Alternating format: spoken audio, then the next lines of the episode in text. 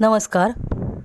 हितोपदेश हे प्राणी व मानवी पात्रांनी युक्त असे कथांचे भारतीय पुस्तक आहे.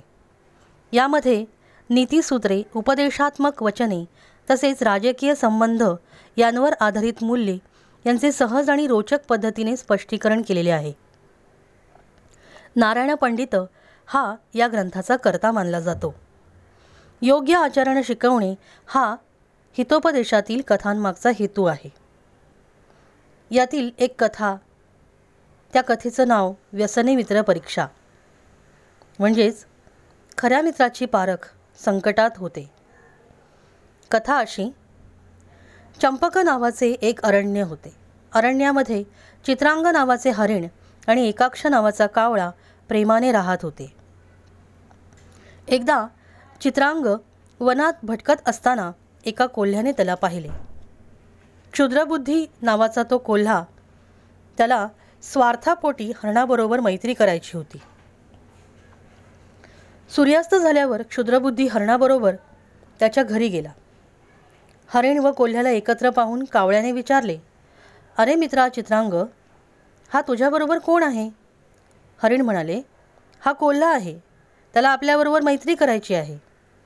त्यावर कावळा म्हणाला अरे अचानक आलेल्या अपरिचिताबरोबर मैत्री करणे योग्य नव्हे. ते ऐकून कोल्हा रागाने म्हणाला तू सुद्धा हरणाला जेव्हा प्रथमदर्शनी भेटलास तेव्हा तू सुद्धा अनोळखीच होतास ना? ज्याप्रमाणे हे हरिण माझ्या मित्रासमान आहे त्याप्रमाणे तू सुद्धा आहेस. हरिण म्हणाले हां आता वाद पुरे. सगळे एकत्र आनंदाने राहूया. कावळा म्हणाला ठीक आहे. तसेच हो.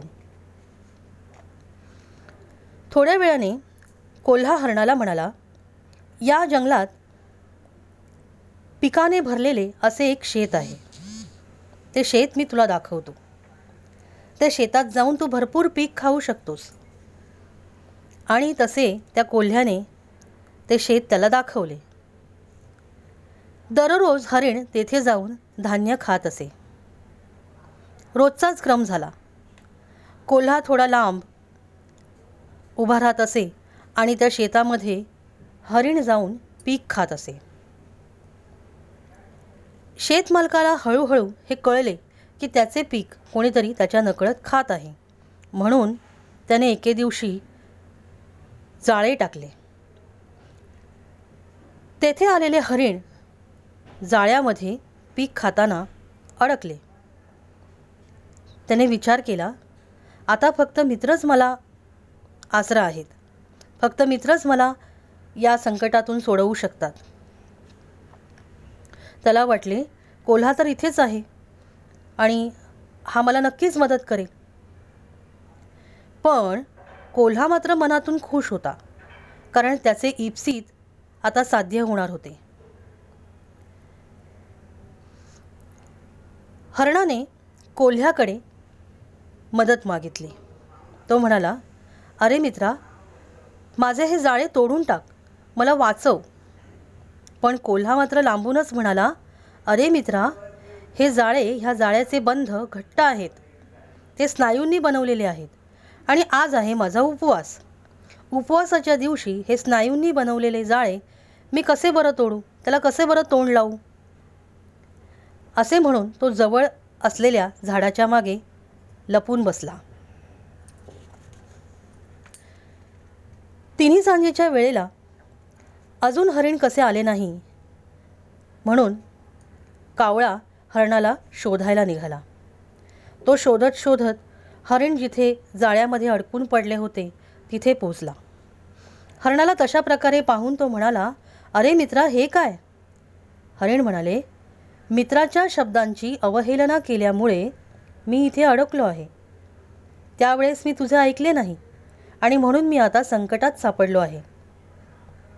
म्हणतातच ना की जो हितचिंतक असलेल्या मित्रांचे शब्द ऐकत नाही त्यांचा सल्ला ऐकत नाही त्याच्याजवळ विपत्ती येते तो संकटात सापडतो आणि त्याच्या शत्रूला मात्र आनंद होतो.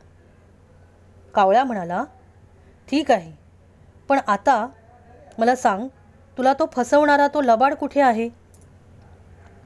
हरिण म्हणाले तो काय माझ्या मांसाच्या इच्छेने इथे झाडाच्या मागेच लपला आहे? कावळा म्हणाला ठीक आहे. पण आता आपल्याला तुला श- सोडवण्याचा उपाय केला पाहिजे. नंतर सकाळी हातामध्ये काठी घेऊन आलेल्या शेतमालकाला कावळ्याने पाहिले. शेतमालक सकाळी येईपर्यंत कावळा तिकडे झाडावरच थांबून राहिला होता.